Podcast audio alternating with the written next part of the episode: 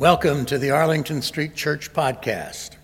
Boston Sanctuary since 1729, Arlington Street continues today as a gathering place for progressive people of faith in the Boston metropolitan area and beyond. Please visit ascboston.org for more information about this historic Unitarian Universalist congregation. We're located at the corner of Arlington and Boylston Streets in downtown Boston, Massachusetts.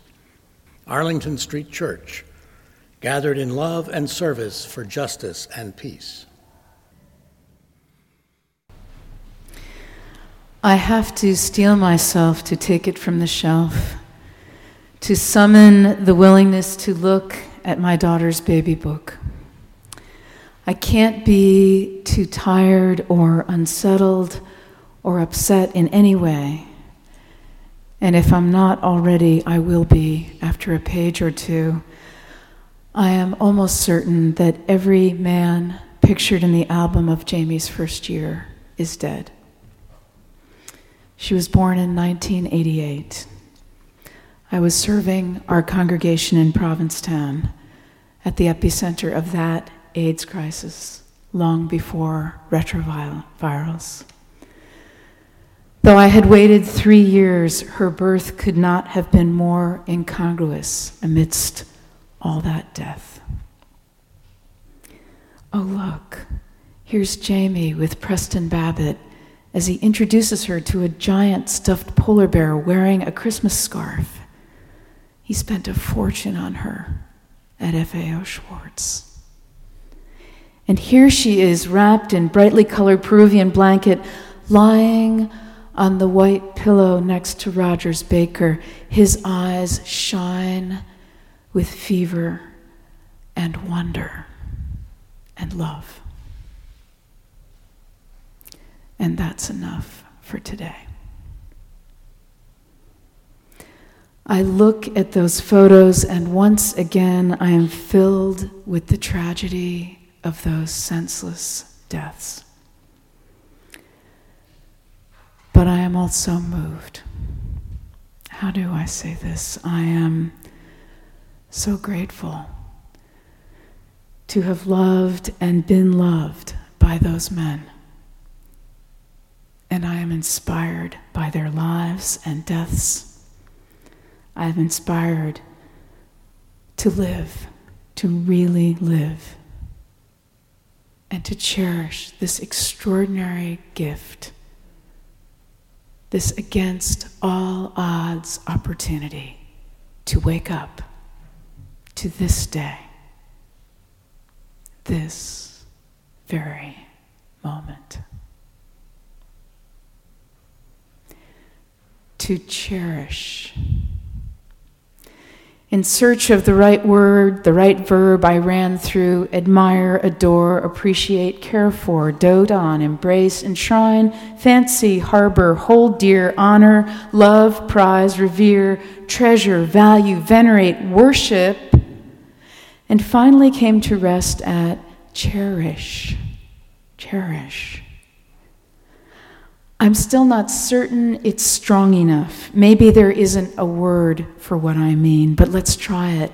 What I want to say is to honor our dead. We are called to cherish our lives. In Buddhist teachings, what are traditionally called the four reminders are reminders to make a continual effort to return to the present moment. The first reminder is of the preciousness of our birth. The second reminder is of the law of impermanence. Everything changes. The third reminder is of the law of karma cause and effect. And the fourth reminder is to stop sleepwalking through life, to wake up. So, this is a sermon about the first reminder to remember how precious it is to be alive and to cherish this priceless gift.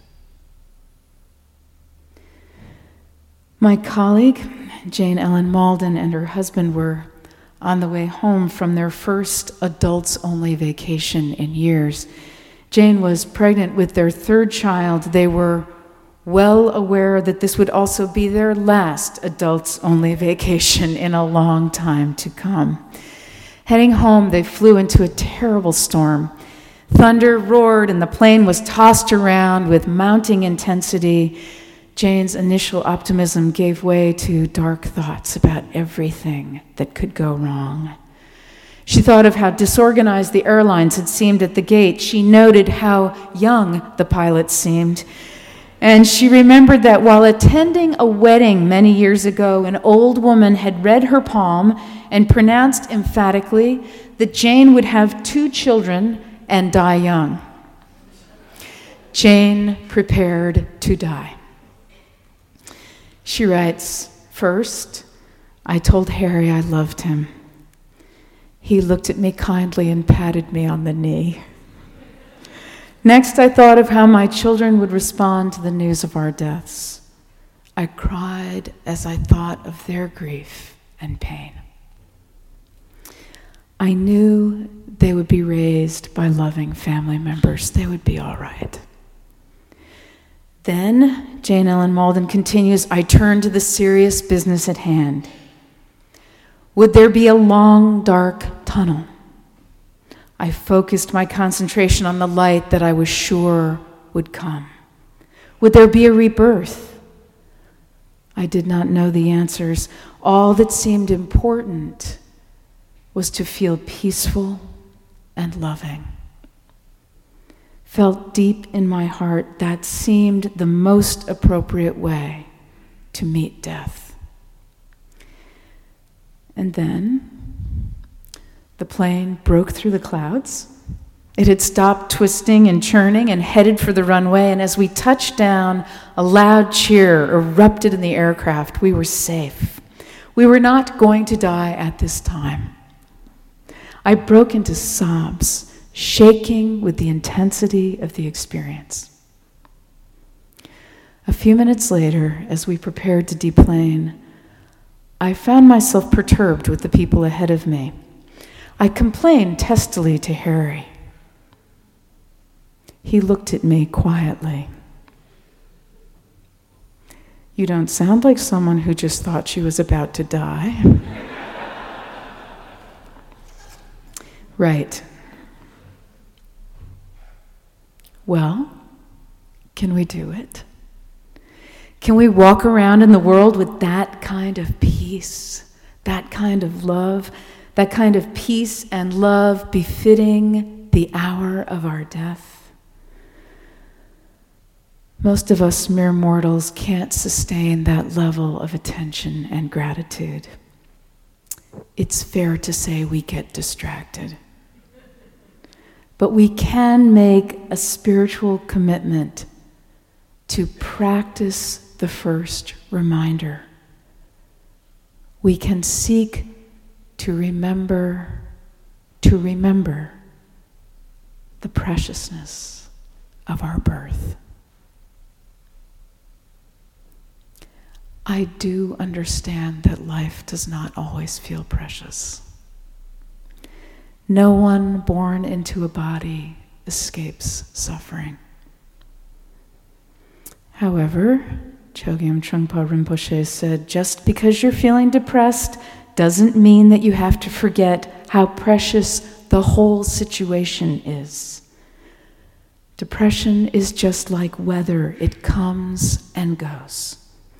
Lots of different feelings and emotions and thoughts, they just come and go forever. But that's no reason to forget how precious life is.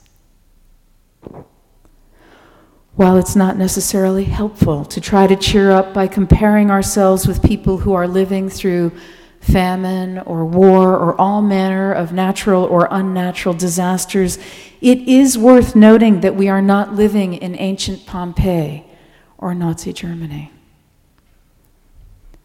On the other hand, we may envy the freedom and choices of people with their heads in the lap of luxury but riches can bring on their own kind of spiritual slumber, devoid of meaningful work, lacking a sense of empathy, and separated from all the possibilities that living in the world proffers for waking up.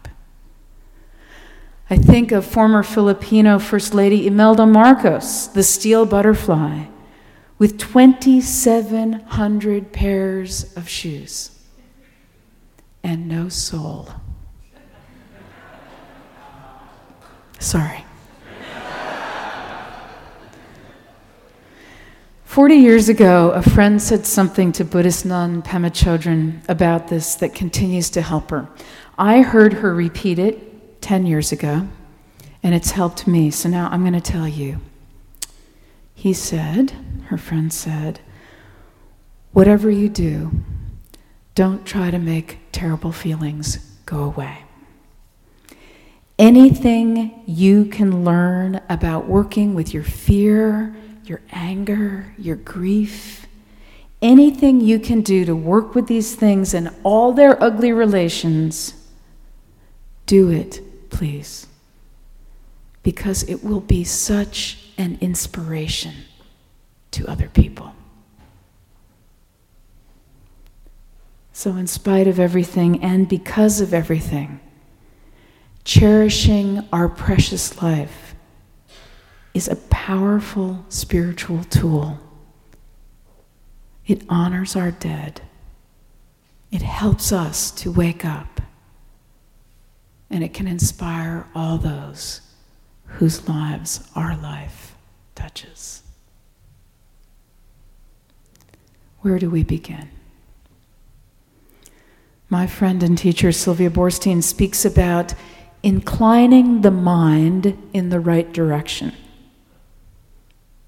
She writes, I believe absolutely that the mind tends to clarity, and that effort and mindfulness and concentration, all inherent qualities of consciousness, can be cultivated to the point of being self activating when the mind is confused by challenge.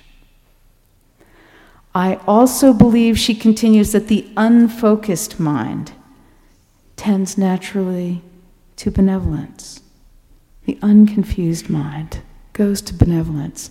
And that being able to feel warmly and compassionately toward oneself, toward others, and toward life, toward life itself is the antidote to suffering and the cause of happiness. I don't think the mind needs a lot of instruction, but I do think it needs to be encouraged and continually inspired. Sylvia Boorstein then goes on to recount the story of her French neighbor and bicycling companion, Jeannette, Jeannette, a longtime member of the Club Vélo de Saint-Genis-des-Fontaines, often leads the rides. She's leading the bike rides and she is approaching 80 years old. Last year, Jeannette broke her leg in a bike accident. When she looked back to check on the riders behind her, skidded against a curb and fell. She spent three months in a cast. So Sylvia asked her, Jeanette, do you feel anxious these days when you ride? No, answered Jeanette. I try not to think about it. And I pay more attention to the curb. And look, she adds, pointing at her bicycle, I have to have this pedal built up because my leg is shorter now, and otherwise I couldn't balance myself. But this way, she says triumphantly, I can go out with my club again, and that's what I want to do. It's not a big deal. You just have to figure out what to do so you can keep going on. Beloved spiritual companions, even in the face of death, may we give thanks for life. Grateful to have loved and been loved May we be inspired by death to live and to honor our dead by cherishing the extraordinary and precious gift of life. Let us incline our minds in the right direction and figure out what to do so we too can keep on going. Let's go on now together. I am so grateful to be going on with you. Amen.